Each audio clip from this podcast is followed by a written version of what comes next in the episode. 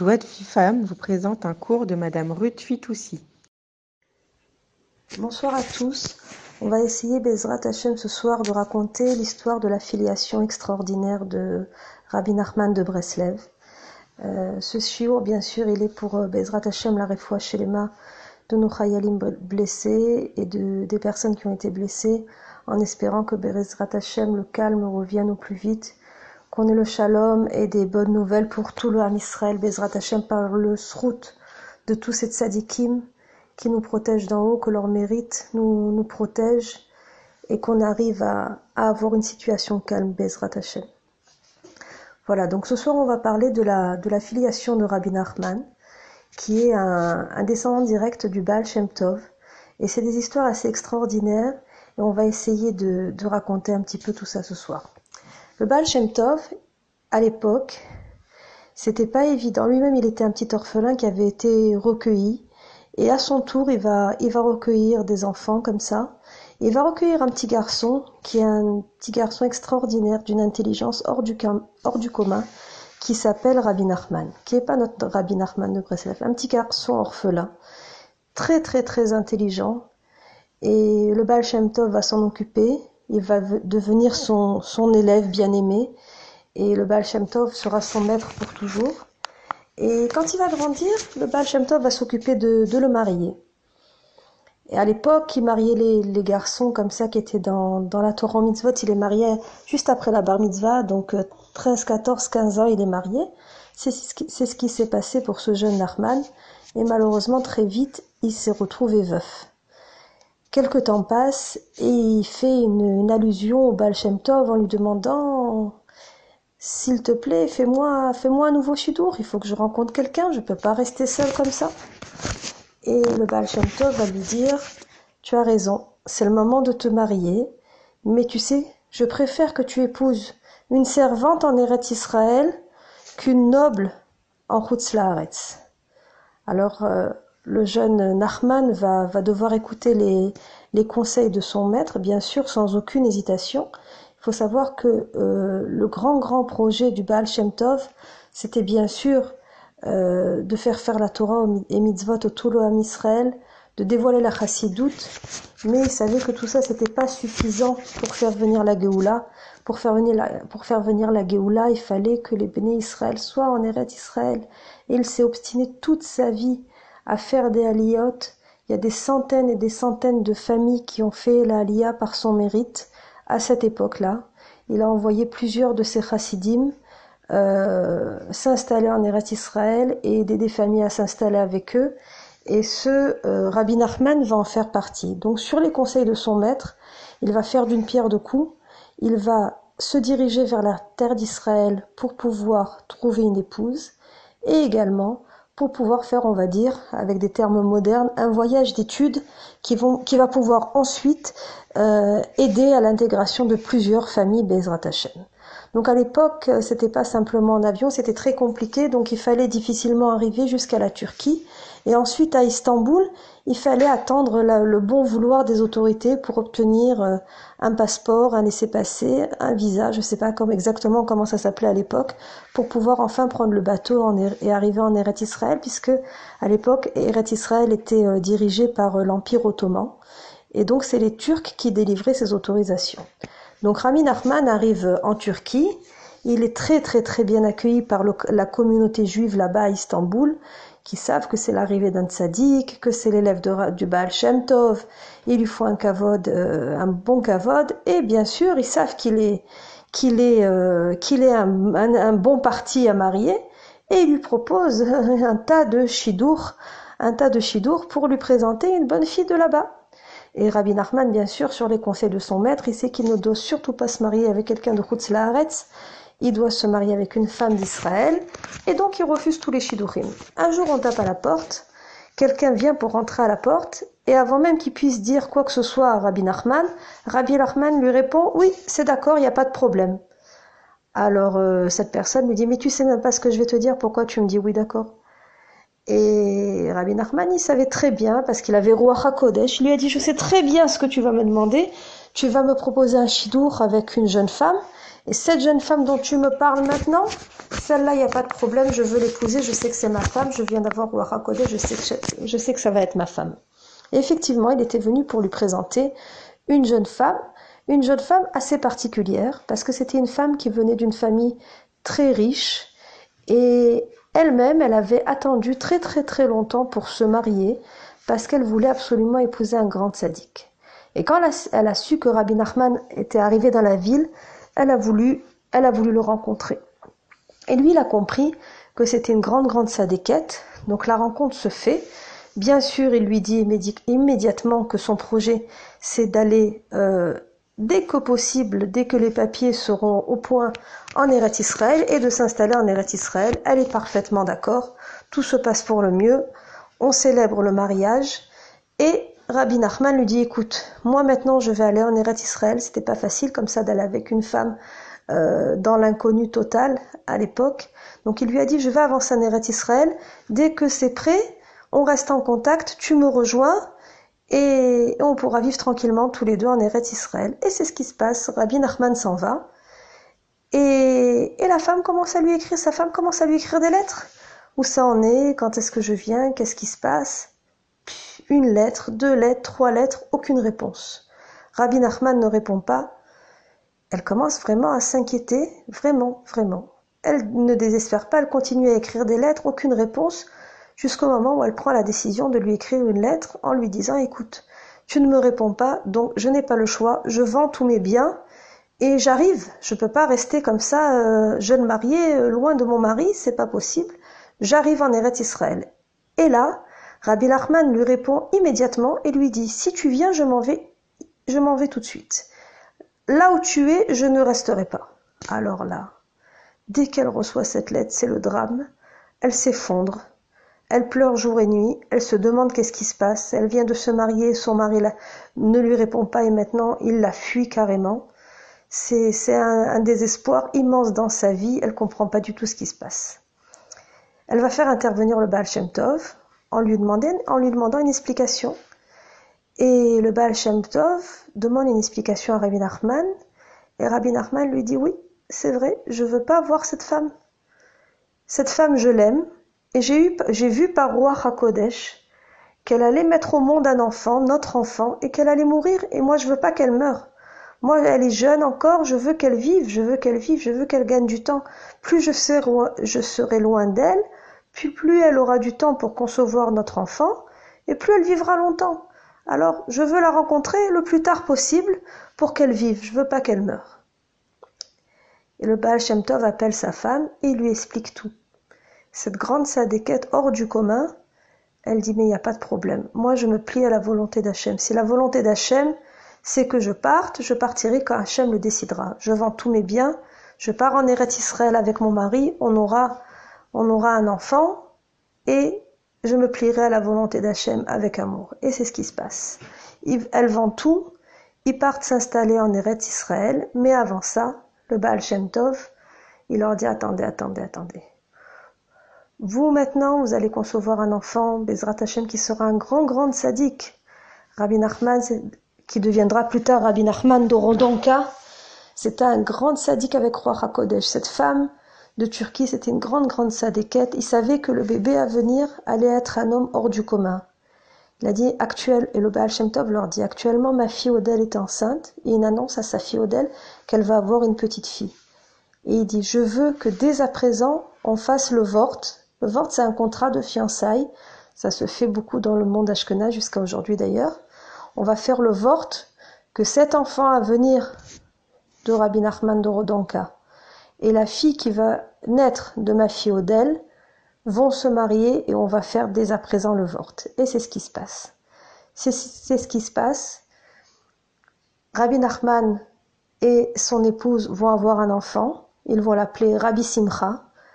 Ce Simcha, c'est le nom que va choisir le Baal Shem Tov, parce que dans son nom Simcha, bien sûr, il y a la joie.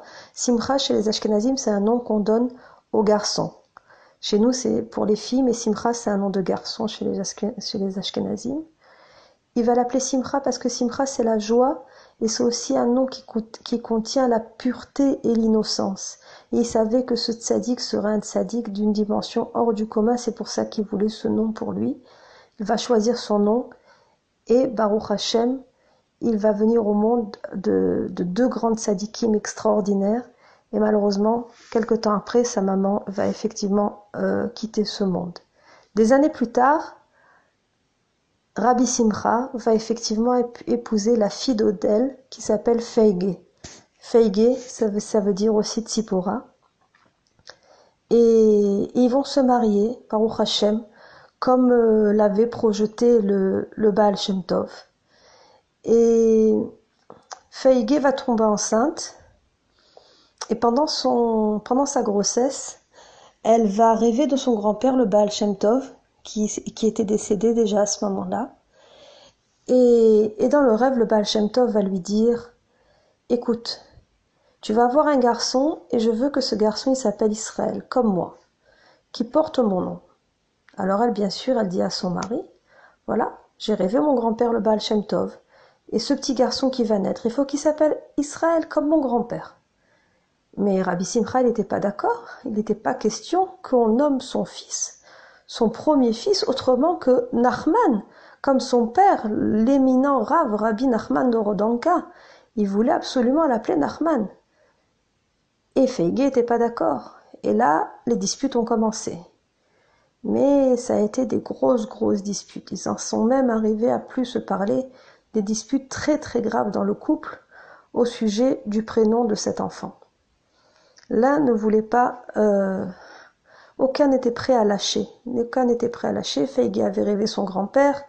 Rabbi Simcha voulait nommer son père le grand sadique Rabbi Nachman. C'était vraiment un gros problème. L'enfant naît et finalement il l'appelle Israël, comme le Baal Shem Tov. Les années passent, les années passent, et un jour cet enfant, il, va jouer sur le à côté du Beth Midrash euh, du Baal Shem Tov. Il y avait un bâtiment d'environ trois étages. Il monte, il joue, et malheureusement il tombe et il meurt sur le coup. Feige désespérée, la maman, elle prend ce bébé dans les bras, elle court sur le tombeau du Baal Shem Tov, elle dépose l'enfant sur le tombeau du Baal Shem Tov, et elle dit au Baal Shem Tov, son grand-père, je comprends pas, tout ça, c'est toi qui as voulu cette situation. Normalement, j'aurais dû nommer mon beau-père, Rabbi Nachman, tu m'es venu en rêve. Tu as insisté pour que j'appelle cet enfant Israël comme toi. Ça a engendré quoi? Que des problèmes de shlombaït avec mon mari. On s'est disputé, on s'est déchiré, on s'est plus parlé. Tout ça, ça a créé des dynimes. Quand on fait, quand on fait des, quand on se dispute avec quelqu'un, ça crée des choses pas bien dans le ciel. Et tout ça, toutes ces disputes, elles sont tombées sur cet enfant et voilà, tout toutes ces mauvaises choses, toutes ces choses négatives qu'on a créées par toutes ces disputes, voilà à quoi ça a mené. Ça a mené à ce que cet enfant, il, il, il, est, il est décédé maintenant, il est tombé du toit, et voilà. Qu'est-ce qu'elle fait Feige? Elle dépose l'enfant sur le tombeau de Rabbi Nachman, sur le tombeau de, du Baal Shem Tov, elle lui dit, ben, débrouille-toi, c'est toi qui as fait cette situation, débrouille-toi. Elle laisse l'enfant, et elle s'en va, et elle s'en va. Quelque temps plus tard, et des pèlerins qui viennent pèleriner la tombe du Baal Shem Tov et ils trouvent un petit enfant en train de pleurer sur la tombe tout seul. Et ils lui disent Mais qu'est-ce que tu fais là?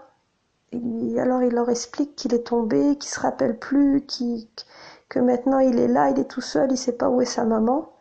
Cet enfant avait revécu. Baal Shem Tov l'avait ramené à la vie.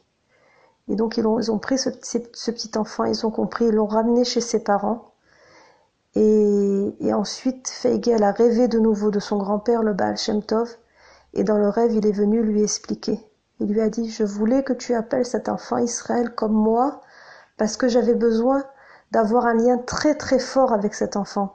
J'avais besoin que cet enfant, il ait le même Shoresh de Neshama que moi. Il ait la même famille d'âme que moi, pour que je puisse le sauver. Je savais qu'il y avait des grands grands dynimes, des grands grands décrets sur sa tête, et il fallait que j'arrive à le sauver. Sache que dans le ciel, il a fallu que je fasse des choses incroyables pour réussir à refaire revenir son âme sur terre.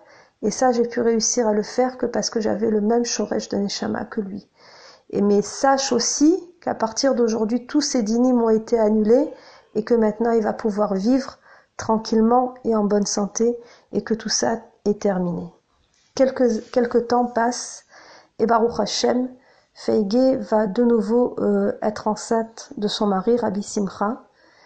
Et là, c'est quelque chose de très très particulier qui se passe parce que dans le ciel, il doit y avoir une grande grande neshama qui doit venir, qui doit venir dans ce monde. Une neshama hors du commun, une neshama qui va éclairer le monde entier. Une neshama tellement immense, tellement lumineuse, tellement merveilleuse que le Satan lui-même va venir devant le Kisa Kavod, il va dire je suis pas d'accord. Il faut pas qu'elle descende cette neshama. Si cette neshama là, elle descend dans le monde, c'est la Géoula, c'est Machiar, c'est terminé. J'ai, je suis au chômage, j'ai plus de boulot, c'est pas possible. Tu peux pas envoyer une neshama comme ça dans le monde. Le Satan s'est opposé fermement à ce que cette neshama descende. Il, y a, il va y avoir un défenseur qui va se lever, qui va défendre, défendre l'accusation du, du Satan qui c'est qui cet homme extraordinaire, ce rave extraordinaire qui va se, lever et qui va supplier à Kadosh Baruch de faire descendre cette âme sur terre? C'est le grand, l'immense Rabbi Shimon Bar Yochai. Rabbi Shimon Bar Yochai lui-même dans le ciel, il va supplier à Hachem de faire descendre cette âme pour qu'il y ait la Géoula, pour qu'il y ait Mashiach et que enfin le âme Israël connaisse la paix.